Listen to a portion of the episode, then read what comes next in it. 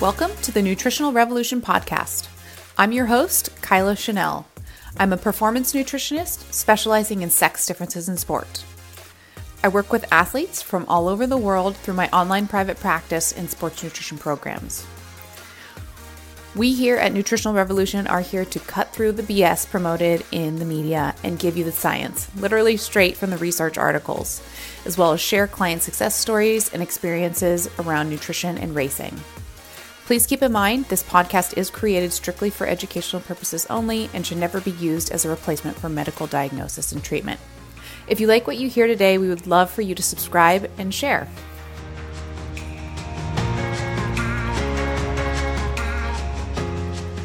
Are you a plant-based athlete who struggles to find delicious meals that will actually fuel your body for your sport? Navigating food with dietary restrictions can be difficult, and it can be even harder if you're an athlete who requires certain meals to help you perform at your best. Here at Nutritional Revolution, we get it. We've worked with many clients who are high-performing athletes who also have unique dietary restrictions.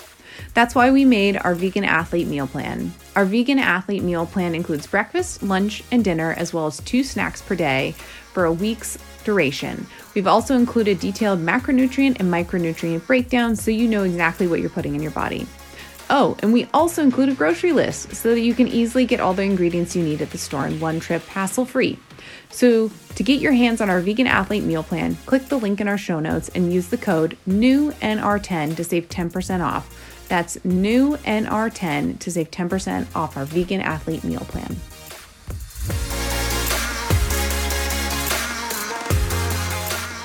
Hey, did you know as a new customer of Nutritional Revolution, you can save 10% off any of our recipe books, meal plans, guides, or programs when you use the code NEWNR10?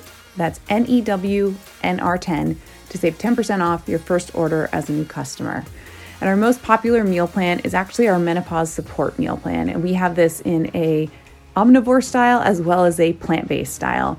And this is specifically targeted to address menopausal concerns such as weight gain, managing bone health, your hot flashes, and it's going to focus on including specific nutrients like calcium and magnesium for your bones, protein to support a healthy weight, and especially phytoestrogens to help manage those hot flashes. This is broken down in a 7-day meal plan that includes 3 main meals and 2 snacks, so it's got your whole week covered. We give you a grocery list, that nutrition breakdown, and this is going to be free of dairy, gluten, processed sugars, and is low glycemic. So if you guys want to take advantage of that, check the link in the show notes and use the code NEWNR10 to save 10% off your first order.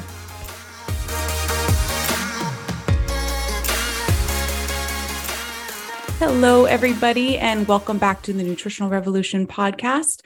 We have Keely Henninger here with us today. Silent G there. I wanted to say the G.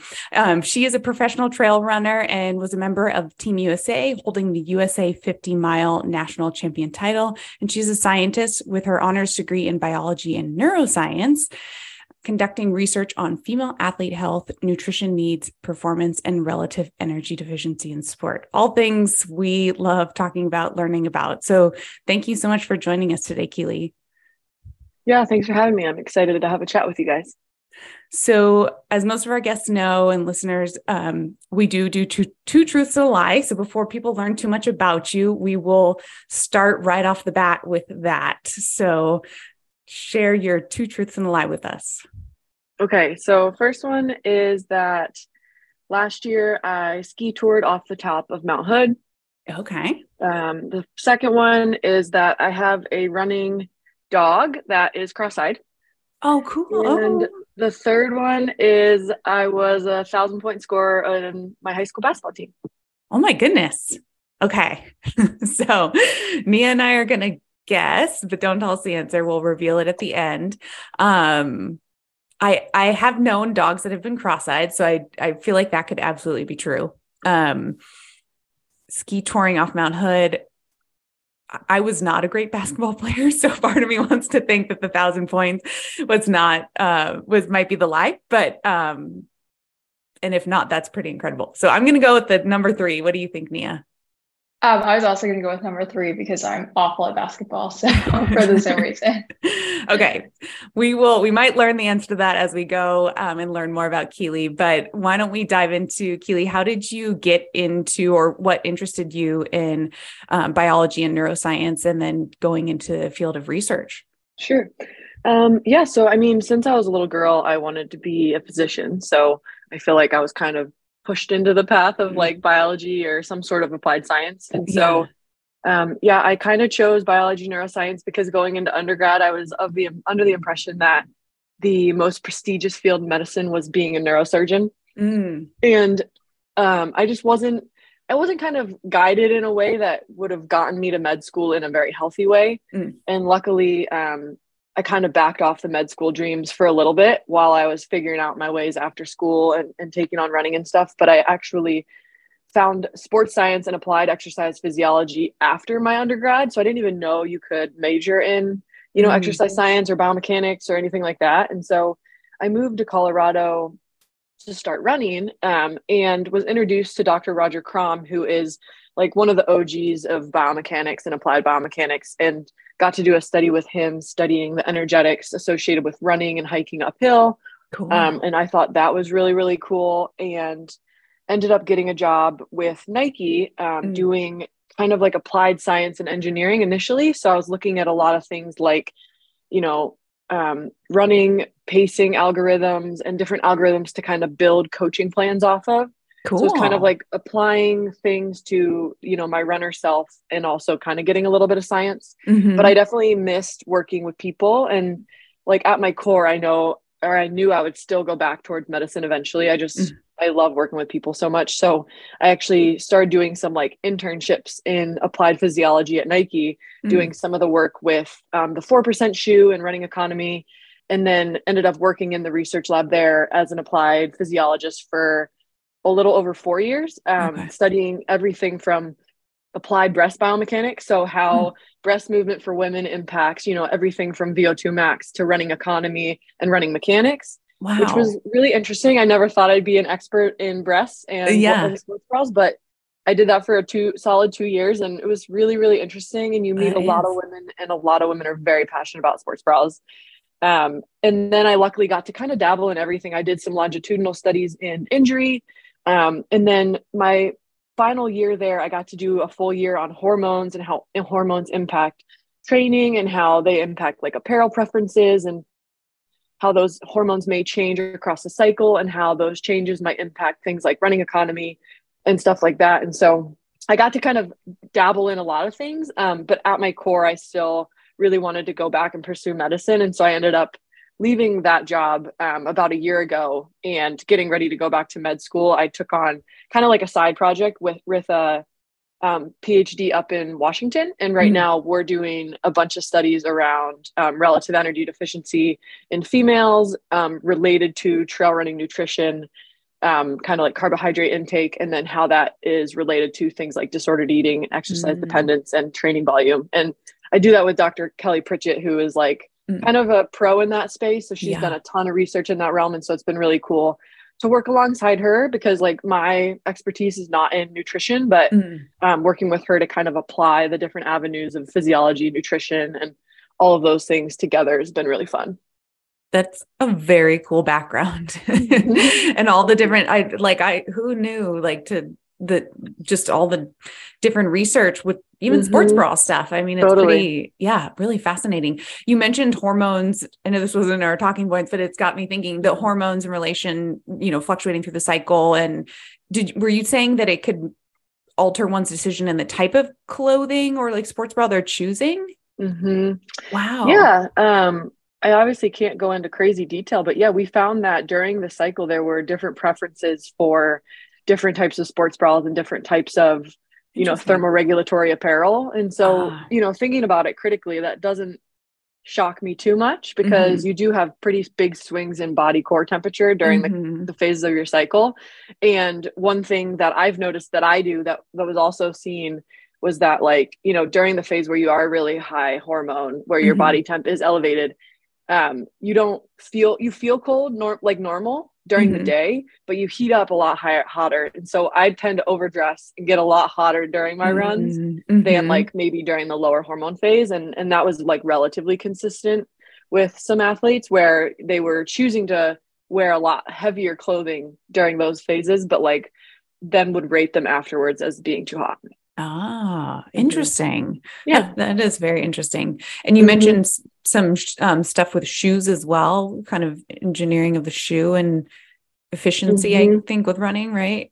Yeah. So that's like around, well, one of the first projects I did was the 4%. So the Nike 4% shoe that basically improved running economy 4%. We did all those testings in-house as well as outside, outsource them. So, you know, we've done tests on every single prototype of the 4% to 5% to 6% shoe. So all of those were super cool. And then, you know, trying to tie in running economy to like things like breast motion or hormonal phase, obviously a lot more sticky and hairy, but like also very interesting and very individualized. Yeah. Yeah, definitely. Wow. Yeah. That is very interesting. And what a neat background to have it kind of going into the research that you're going into now too. Do you, did you find you applied a lot of the stuff you were learning to your own running at all? Or? Totally. I think, you know, getting to see some of Kipchoge's training, and how like purposeful a lot of it was had me questioning a lot of my, you know, like easy runs. Are they easy enough? Are they too long? Was hitting this arbitrary mileage number while working a 9-to-5, like, was it necessary?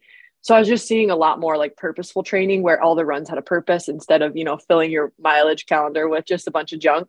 Yeah. And I think that actually helped me a lot because when you do work full time, it's really hard to hold high mileage. Heck, I'm now basically full-time running and I still think it's hard to hold high mileage. So yeah. Wow.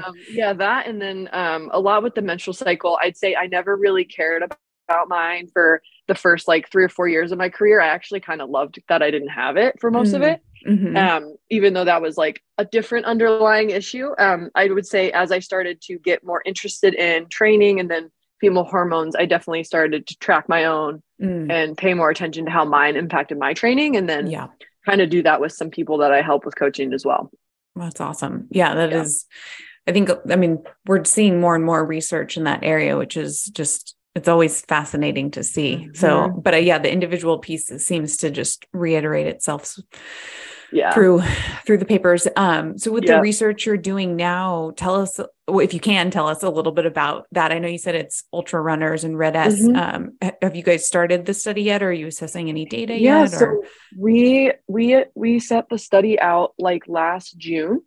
So we got all the responses back end of summer. And so we're actually submitting our first paper for journal review like this week. So, yeah, we might have to have me and Dr. Pritchett back to talk about all the studies in really high detail, but like, yeah, I can totally tease it right now. So we conducted a survey that we ended up getting over 3,000 responses to, which is amazing for a survey. And the first paper is just focusing on the respondents aged 18 to 40. And that was still 2,200. So we ended up getting like over 1,000 of masters athletes and then over 2,000 of normal or just like, you know, non-masters athletes, even though most 40-year-olds are absolute crushers. So I don't know why that's the threshold, but that's where all the surveys or the, you know, clinical scales kind of end at 40 for women because they don't want to deal with those hormonal fluctuations. But the first survey, the survey in general basically looked to study fueling habits. So how many carbohydrates per hour is consumed during like training runs and races of different lengths. So we chose kind of the ACSM standardized distances. So it'd be like under 2.5 hours and greater than 2.5 hours, and utilize those carbohydrate recommendations to kind of bucket everyone into, you know, if they're meeting them or not. And then we wanted to compare those results to things like low energy availability based off the LEAF-Q, disordered eating based off the DESA 6, and exercise dependence based off the exercise dependence scale.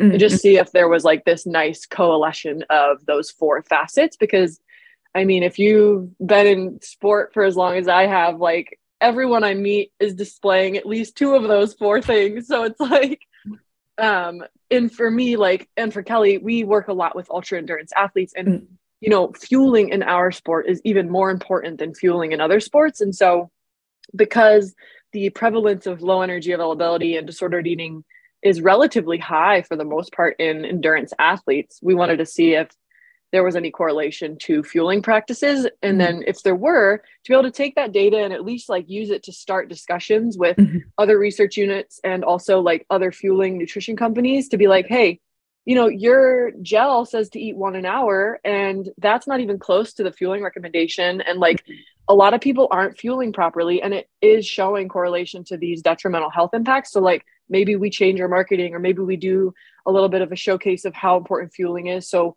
we're giving that knowledge to the actual consumer instead of just, you know, putting something on there, hoping them to do their own research and know how to fuel. That's just unrealistic, right?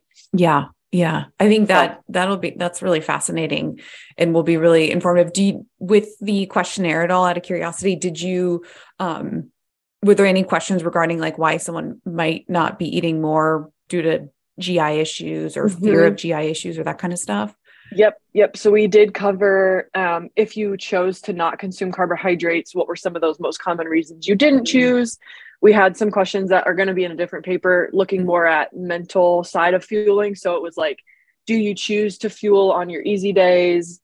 Do you purposefully cut calories to like change your body mass? Do you follow a specific diet? Do you cut out certain foods? Like those kind of things were part of it as well. It was a very massive survey, but obviously those things are all just, they made the story too complicated. And so they'll be kind of like paper number 3. Gotcha. Yeah. That'll be, I'm excited for you guys.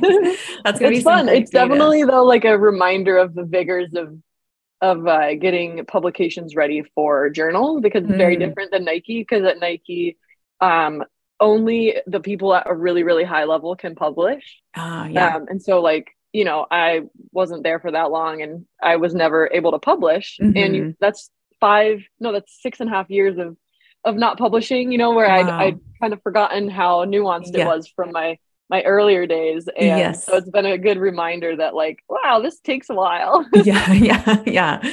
Well, kudos to you guys for putting in the work on that. That's going to give us, you know, give the world some really good information, I'm sure, for the ultra running community. So kind of with this research field, you mentioned you had not had a cycle for a period of time, but did you ever struggle with like fueling or like what were some of the woes you went through as you kind of progressed in your running career?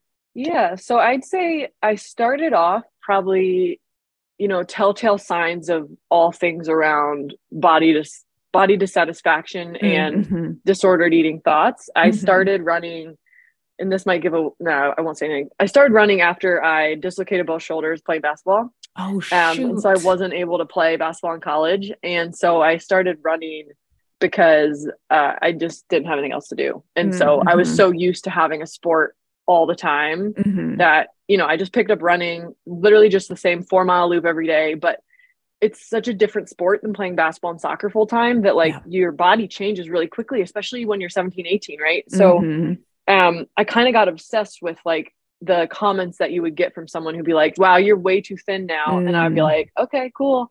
This is something I can control. Like I couldn't control my shoulders. I can control this. So I kind of went down a pretty poor slope because also at that time, you know, I went to university and a lot of the girls there running cross country or running club cross country were advocating for the loss of the menstrual cycle and just like really crushing your training. And so it was a very skewed mentality that only fed my, you know, desire to train harder because I'm like, oh, well, I still get my period. So maybe I have to train harder so that I don't get it, to be more like those girls. And so, yeah, for like all through college, I feel like I definitely battled ups and downs with the fueling exercise balance where, you know, I was kind of all over the place. And I would say it slowly got better for the next 4 years of my running career, but still was just never right. You know, I still was purposefully under fueling and purposely making the runs harder, even though, you know, trail running, ultra running already hard enough. We don't need to make it harder. Yeah.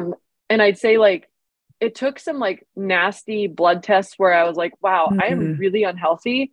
and some pretty frank conversations with my physician to start to discuss stuff with a nutritionist, start to implement new things, slowly start to change. But again, like, it doesn't happen that quickly. And for me, unfortunately, like, I was changing my fueling, I think, in a very positive way, but I still was running a lot. And I think just from 5 to 6 years of no menstrual cycle and poorly treating my body, like, my bones were just not super stoked. And so I got a huge big bone stress fracture in 2019, beginning of 2019. And kind of, I'd say I was trending to start doing changes. I think that really accelerated them. Yeah. But I was talking to Lauren Fleshman the other day. We luckily got her on our podcast to interview her about her book. And she said something along the lines of, like, I want to be the person that says my journey was really linear out of that hole, but, like, it wasn't. And neither was mine. It's like, you get the writing on the wall, you have this giant big bone stress fracture. And I feel like you take some steps forward, but then it's so easy to find yourself 2 steps backward all of a sudden. And you're like, how did I get here? And so I feel like I'm pretty close to being on 100% out of that journey, but it's still like, you always have to keep yourself in check and kind of reevaluate your relationship with running and fueling, and be aware that, you know, there are little triggers that can happen, whether it's an injury or a poor race or something that can kind of, you know, bring back those feelings of, like, needing of control or something like that. Yeah. Did you seek out, like, any help from, like, a therapist or psychologist or anything like that? I didn't know. I feel like I grew up in a culture where therapy was, like, kind of chastised. And so I never really sought it. I think you kind of like to think you're still in control, even though you're completely out of control. I mean, now I see a therapist now, but I feel like I'm more, you know, okay with seeing one and maybe more confident in how good it's for me, and also confident in myself. So I'm not as, like, ashamed of going. But no, I didn't. And I really wish that I would have been in a mental state to be able to seek one, but I don't think I was. Yeah. I think maybe too, I mean, from my own personal experience, going into a field of science is like, when there's something going on with the body, maybe you did this too, is like, you just, like, start hitting PubMed and doing, like, all the research and trying to find, like, that thing to do it yourself kind of. Oh, totally. And I think you can even totally trick yourself, right, into thinking you're fine. Like, I think it took couple blood tests and a frank conversation with some nutritionists and doctors for me to actually, like, own up to what was going on. Otherwise it's easy to just keep pushing it aside, right? You're young, you're resilient. If you feel like crap, but you're fine, you know? And so it's really easy to just ignore it, even though the writing's on the wall. So some of the symptoms you noticed that kind of caused you to take action, you had your fracture, there was a loss of menstrual cycle, you said you felt like crap. Was there anything else that you noticed going on, or maybe the listeners should pay attention to that they might be experiencing? I mean, I feel like I would wake up 95% of the time and feel awful and not want to go run. And I think that's okay if you feel that way once a week, maybe once every other week. It's like, sometimes you just wake up, you don't want to go run. It's cold, it's raining, whatever. That's normal. You wake up almost every day and you feel like you need to go back to sleep for an entire day, and you don't want to run. Like, that's your body telling you, like, you're doing a little bit too much. And I would also be just really irritable and not prioritize seeing other people. I think like, I was just unwilling to stop thinking about myself. So everything was very internalized, and, like, that kind of stress just made me not have the capacity to, like, be as engaged with other people, or, like, have the capacity to go do those kind of things. And so noticing yourself, like, withdrawal almost. And that, I feel like, looking back, was a big sign for me, because I love people. I love interacting with people. And so the fact that you're, like, living like a little hermit for a while because you're just so stressed and just all consumed by these thoughts of yourself. And it's just, it's not a good thing. And then I'd say also, the final thing I noticed was, well, this was kind of like a blood test thing, but also something that I may or may not have, like, freaked myself out for. But, I noticed in my blood test that, like, my thyroid was really low. My cortisol was super high, and then my glucose was really high. And so my body was just, like, not functioning well. And so for a while I thought I had hypothyroidism. Then I thought I was going to be diabetic. Like, my doctor was all over the place. They had no clue what's going on. Shoot. And so I feel like my body just wasn't feeling functionally normal. Like I would have something that had sugar in it, and sometimes I'd feel fine, and sometimes I would feel so wonky. Oh, it was like just a bunch of ups and downs. And I think that's just from chronic like overtraining and high cortisol, right? Like your body's just like, what is going on? Yeah. Wow. So it was just not that pleasant, but you don't notice until you're out of it. Right. And so now I feel like if I have a day or two of like really high stress, I'll feel that a very glimpse of like feeling that way. Mm-hmm. And I'll be like, oh my gosh, I lived like this for years. Like I'm fine. This is a day. Yeah. Like, let's just chill for a little bit. But it's like it's horrible. You're like, wow, I lived a lot of my life that way. And that is really sad. Yeah. Shoot. Yeah. I totally recognize what you're saying too. And there's that situation where you think you're okay and you don't realize how maybe like bad you're feeling until you get out of that situation. And exactly. I had a client and we did her labs and her ferritin was at a 7, which is very low for our listeners. And she's like, I feel great. I'm like, really? Ooh, like, yeah. You're like, how would you feel if your ferritin was a 30? Yeah, exactly. Which I'm isn't like, even that good, but at least. Right. So yeah, my ferritin also never would go above 12 or 11. Mm, wow. And I was like adamantly vegan for not great reasons. And so again, when I had those consistent bad blood tests and I just felt like crap all the time, I finally like started eating meat again, which I don't advocate everyone has to go eat meat. I don't think that's the case, but I think that's works for me. Mm-hmm. But my ferritin after that for like 6 months went from always 11 or 12, regardless how much iron I took, to like 45 or 50. I can't remember which number. Yeah. And I felt amazing. Yeah. It is interesting. I've seen that with a handful of clients, the supplemental iron just doesn't move the needle. Interestingly enough. So it's also like, I feel like me and Kelly had this talk the other day. It would be a really hard study to conduct, but if you have any ideas, feel free to throw them out there. It would be really cool to see how, different energy states, as well as different exercise regimens paired with like fueling and timing impact iron absorption. Yeah. Because I feel like we kind of know the response of like hepcidin on it, but we don't really know how chronic energy chronically low energy availability would impact it. Right. And all of these other things that may or may not impact absorption. I think that would be super interesting. Yeah, that would be very interesting. It would be very interesting to see.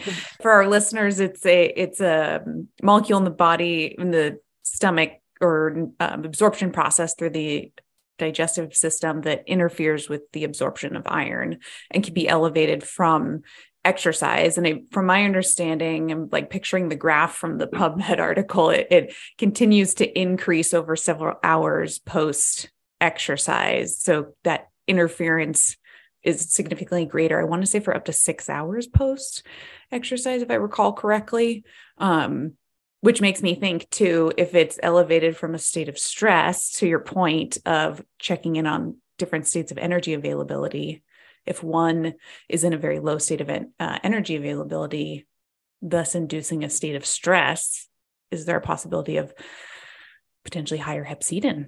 So that's a theory. Yeah. That would be interesting to see. Yeah. And it's a liver-derived hormone. So it will degrade like the ferritin transport. And so my question as well is like, after chronic ultra endurance exercise that may or may not require your liver to be kind of overworking, would that make it even worse, and for how long? I love a good science brainstorm session. Yeah. So fascinating. So kind of, back to your kind of journey through that progression, you mentioned kind of some of the, like, making some changes. What were those changes from an energy perspective? Did you like start swapping things in for other foods, or, I mean, you mentioned the meat, but, and then fueling wise, were you changing anything there with your runs? Yeah. So I'd say, first of all, in regards to everyday energy intake. So, you know, breakfast, lunch, dinner, whatever that may mean. Mm-hmm. I started making myself eat breakfast. I never used to have breakfast before running. Mm-hmm. So then most of the time what that would look like would be, you know, you eat dinner at 6 or 7, mm-hmm. you wake up and you run, and then I'm rushing to work. And the next thing you know, it's noon. Yeah. And you had ran 13, 14 miles and not had anything to eat. Right. So my first one was to just breakfast that I liked. For me, it was like overnight oats with protein, and mm-hmm. just make myself eat it every single day, regardless if I ate it or if I ran at 6 or if I ran at 8, like it was just must have it before. It was just a way for me to make sure I did it. Yeah. And then always having like fats and proteins in lunch, and mm. fats and more protein and more fats in dinner. Because I realized I would just like grab whatever was easy. And typically when you're in that starvation state, your body is craving carbohydrates because it's in starvation mode. And that's probably not the best energy choice for you because you burn them so quickly. And it almost like further exacerbates your hunger response because you're just like, okay, now more. And it's not that highly caloric. And so for me, it was like really stressing more fats and proteins, more like smaller meals in the middle of the day, not just 3 meals. And then really emphasizing like more protein and fats with the carbohydrates at dinner as well. That's awesome. Yeah. And then the second part of that was definitely trying to increase fueling during long runs, because I think I used to pride myself on finishing a long run with the least amount of fuel possible. You know, it was like this badge of honor to be like, oh my gosh, I did it. Mm-hmm. And while that's cool, it's not helpful to training. It's not helpful to, you know, adaptation to training. Your body's not able to recover from those miles. And there's also the delayed impact on stress hormones after not fueling for that long. Yeah. So for me, it was like, okay, if I'm running for more than 2 hours, I better bring fuel with me. And it's now a goal of trying to like eat as much as I can instead of like, how little can I eat to get done? It's like, how much can I eat to feel fine when I'm done? Yeah. And so that was kind of my mental shift. And again, it did not happen linearly. Those were just the goals that slowly started to become habits and eventually now are like how I function, but it took a while. Yeah. I think that's a great point there too. I mean, a lot of habit change takes slow changes and consistency over time, right? No, we don't expect somebody to overnight add an extra 60 grams of carbs per hour to their training session. That would probably deter them from fueling again in the future. 100%. But I have one athlete who was like, hey, I ran this time with 20 grams an hour. And I was like, cool. I bet we can get you to 35 to 40. And then maybe in a year you could get to 60. And like, what could you do then? Right. But like, yeah, starting somewhere that's achievable. It's like, okay, I'm used to 1 gel an hour. Can we make that 1.5? Can we make that 2? Not like, can we make that 3 or 4? That's a lot of a change. And like their gut might not handle it. Yeah. So it's like, yeah, thinking about that. It's key. Yeah. Slow progressions. Yeah. I think that's smart. With kind of the increased fueling during your sessions, was there any noticeable changes in like your daily energy after the run, like later in the day when you fueled properly before and during? Oh yeah, totally. I'd say that typically my day was like relatively over once I finished a really long run, if I didn't fuel, because you're just like so out of it afterwards. Yeah.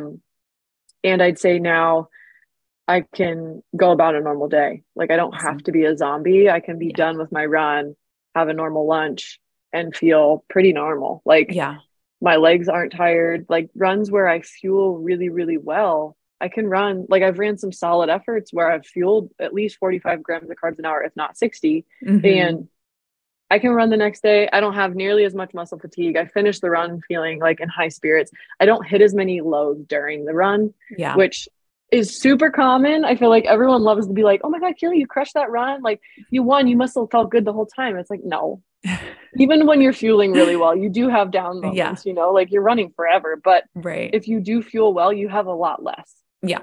Yeah. That's great. Do you have a fueling routine? Do you try and get something in you every 20 minutes or what does that look like for you?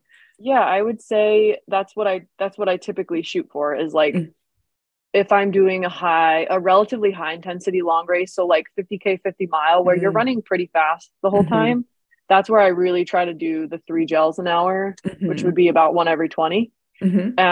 If I'm doing something a little lower intensity, then it's closer to 2 an hour, maybe 2.5. So it'd be like half a pack of Goo Chews or something on top of the gels. But yeah, I always try to do at least like 20 minutes or every 30 minutes. Mm-hmm. Where it gets a little tricky is if you like the liquid calories, which is what I normally do now this time of year when it's so cold, because I feel like it's hard to kind of eat with your hands. Yeah. That's harder to monitor because you're like, okay, I know these bottles have this much, but how do you distribute that across the time? It's a little trickier. Right. So I still do try to have something concrete that it's easier to count. So you still have something. Yeah. But yeah, I think a timer, super easy. And then I used to be really proud of myself if I like didn't fuel the last hour, right? You're like, oh, I have an hour left, I'm fine. But you know, if you read any of the papers in triathlon that talk about the like negative implications of fasting and during exercise, even the like fasting experiments where they wanted cyclists to quote unquote fast for some of their ride, none of the coaches advocated for fasting in the last like 2 hours. They were all like, no, 60 to 90 grams of carbohydrates an hour in the last 2 hours, even if you fasted quote unquote for 20 grams to 40 grams in the first 4 hours, because the negative impacts of like not fueling in those final hours when your body needs that extra glycogen in those muscles to start repairing them when you're done. That shocked me and has now changed my whole like outlook on fueling, and lets me swallow my pride a little bit more when I'm getting close to the end of a run and like, oh, I don't need to fuel. I have 5 miles left. It's like, no, just have one more gel. Doesn't matter. Yeah. That's awesome. What you mentioned, liquid fuel, what's your go-to brand? We're not sponsored by anybody, so you can say. Okay. I love Goo Roctane. Okay. So yeah. 60 grams or 80 grams per serving. Okay. Yeah. Oh, it's pretty highly caloric, which is nice. That's awesome. Have you, out of curiosity, ever done any like sweat testing to figure out? No, I would love to. I was about to do it last year before Western States, but then I travel a lot around before it because I do a lot of training in different areas. It just didn't work out. Yeah. Yeah. But that would be really cool. Yeah. The sweat world seems like it's just like blowing up. And we had, oh goodness, Nia, help me with the name. Dr. Alan McCubbin. Yes, we had Dr. Alan McCubbin on, and he was diving into a lot of the sweat testing tools and basically saying that we can get the data, but we don't have any research to suggest now what to do with the information, basically. Right. So it's like, it might tell you that you're losing, 1,000 milligrams of sodium over the hour, but we don't know how much actually needs to be replaced. Exactly. Yeah. Like how much, what is the minimum viable like dosage of replacing that? Cause like, what can you even absorb? What is needed? Like, does your body actually lose? Yeah. It's a tough question because it's like, you just need it to maintain the balance. Yeah. So you don't have like hyponatremia or something, but yeah. How much is that is excess? And then how much salt do someone eat in their diet? That always impacts how much salt you'll sweat out. Yeah. Like that's always tricky. Cause I think a lot of people like to pump salt tabs or like, electrolyte drinks the day or two before a big race. Yeah. But then they might see, or big runs, even they might see tons of sweat on themselves and be like, oh my gosh, I need to take like 5 salt tabs. When it's like, well, no, you just were kind of overdosed on salt. Yeah. So you might not need 5. Yeah, exactly. But I have had clients too, where they'll go to like altitude and all of a sudden like see white on their kit when they didn't see it down at sea level. And it's like, well, the air's a lot drier up there. Yep, so, exactly. Yeah. Totally. Very cool. So I definitely appreciate you sharing your journey with your experience and how you've evolved your nutrition and fueling. I think that's really helpful. And I think you also brought up a really great point that I just like to reiterate is like the continued fueling towards the end of your session. I think that's really important for our listeners to hear for that. Like you mentioned, the purposes of starting that recovery process. So don't stop fueling too early for our listeners. So what's kind of I know you mentioned the study, what's kind of next up for you personally with the racing, you know, you mentioned med school study, kind of what's coming down the pipeline for you. Yeah, I have a very busy winter, spring. So we're wrapping up our study. So we have a couple papers kind of in the works, and then we have the one we're submitting. And then I'm taking the MCAT at the end of March. So basically this next like 2-month section, I'm just basically studying. Wow. And then I'm racing Black Canyon 100k next. That is in mid-February, and that is a 100-kilometer race that goes from a place called Meyer in Arizona. It's about an hour and 45 minutes north of Phoenix, and ends in Black Canyon City, which is about 45 minutes north of Phoenix. Okay. On really beautiful net downhill trail. Oh, nice. And it's a qualifier for Western States because it's a golden ticket race. So the top two men and women will get golden tickets to Western States, which is a guaranteed entry. Nice. So that is the A goal. The B goal would be to just have another like successful race under my belt, and then try again, maybe in a different race this year. Just because this last year I dropped out of Western States because of, I tore my ankle. So, oh shoot. Yeah. So it'll be good to have a nice, like, confidence booster, even if it's not a golden ticket, but that's the main goal. And then hopefully Western States. And then kind of go from there. Yeah. That's great. And for our listeners, I think some of them likely know what Western States is, but for maybe our newbies to running, could you explain Western States and how all that works? So Western States is a 100-mile trail race that originated from a horse route that went from the Tahoe area and ended in Auburn, California. So it's a point-to-point route that, was originated because people rode horses along it, through California.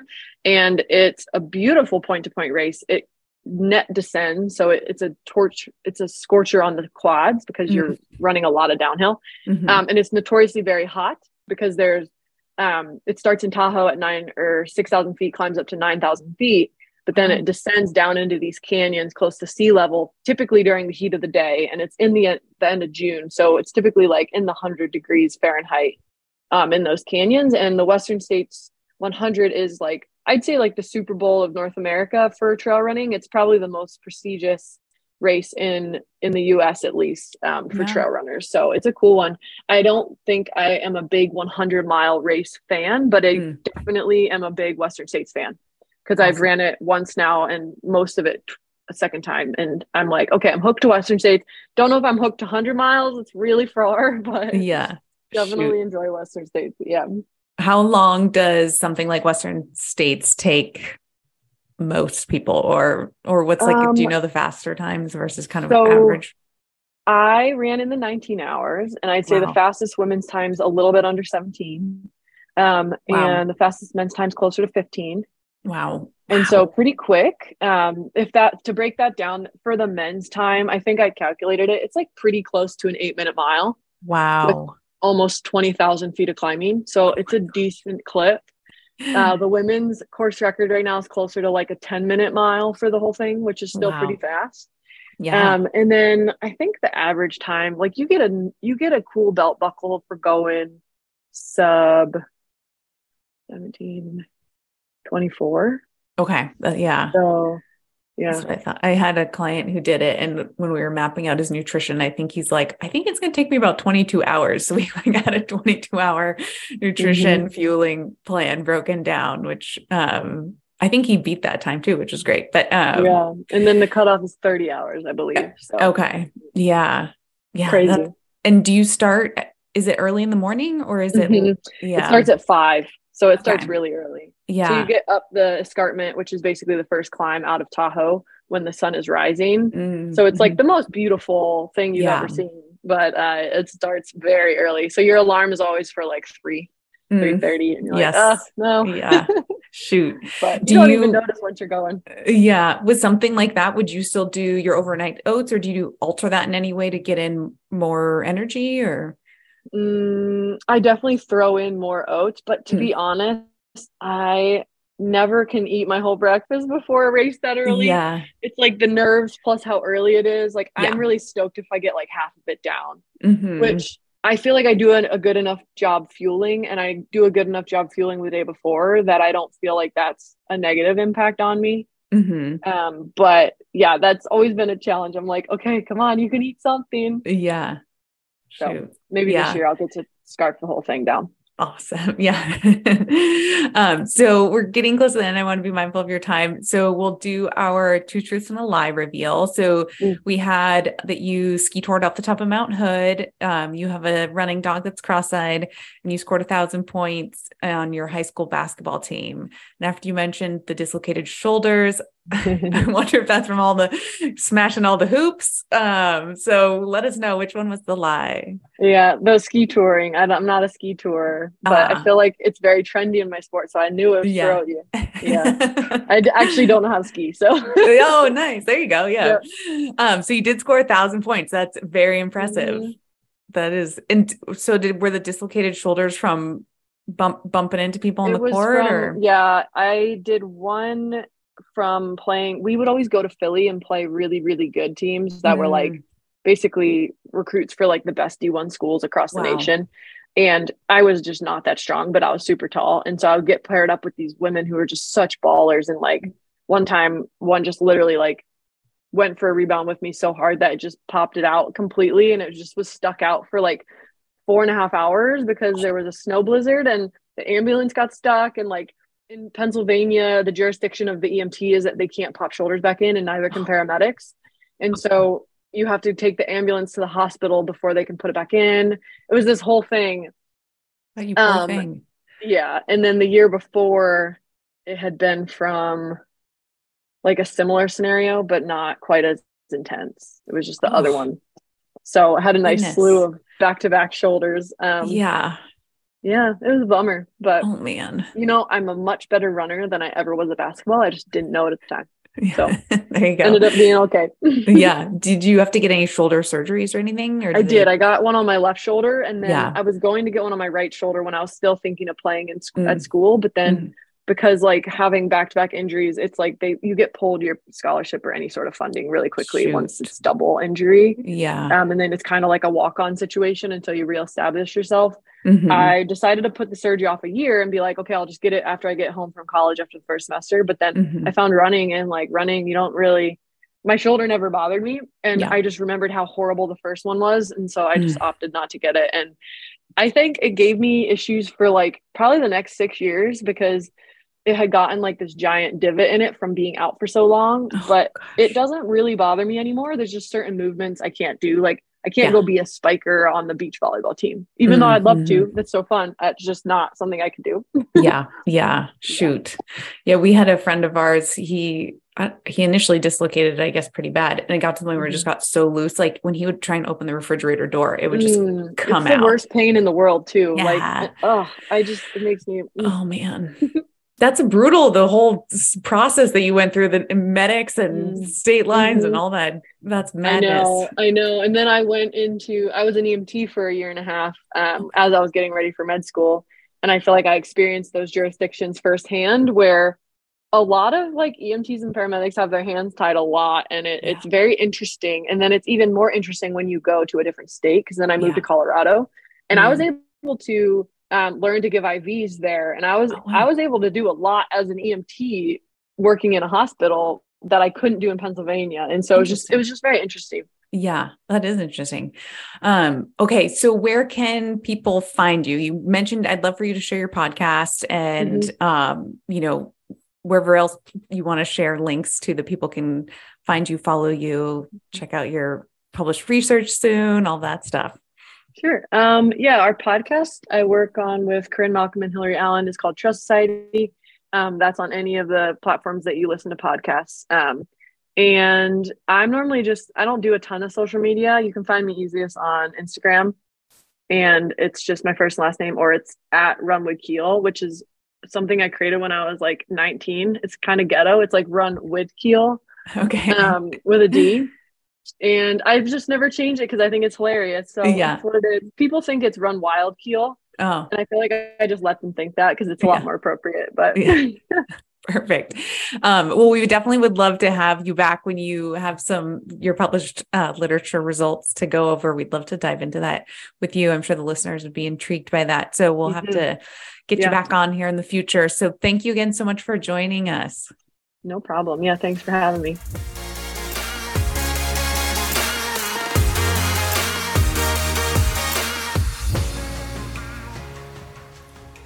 To stay up to date with the Nutritional Revolution recent activities, follow Nutritional Revolution on Instagram and Facebook, and sign up to receive the Nutritional Revolution newsletters on the Nutritional Revolution website. If you guys enjoyed today's content, please hit subscribe below to stay up to date on the latest Nutritional Revolution posts. Have a healthy day.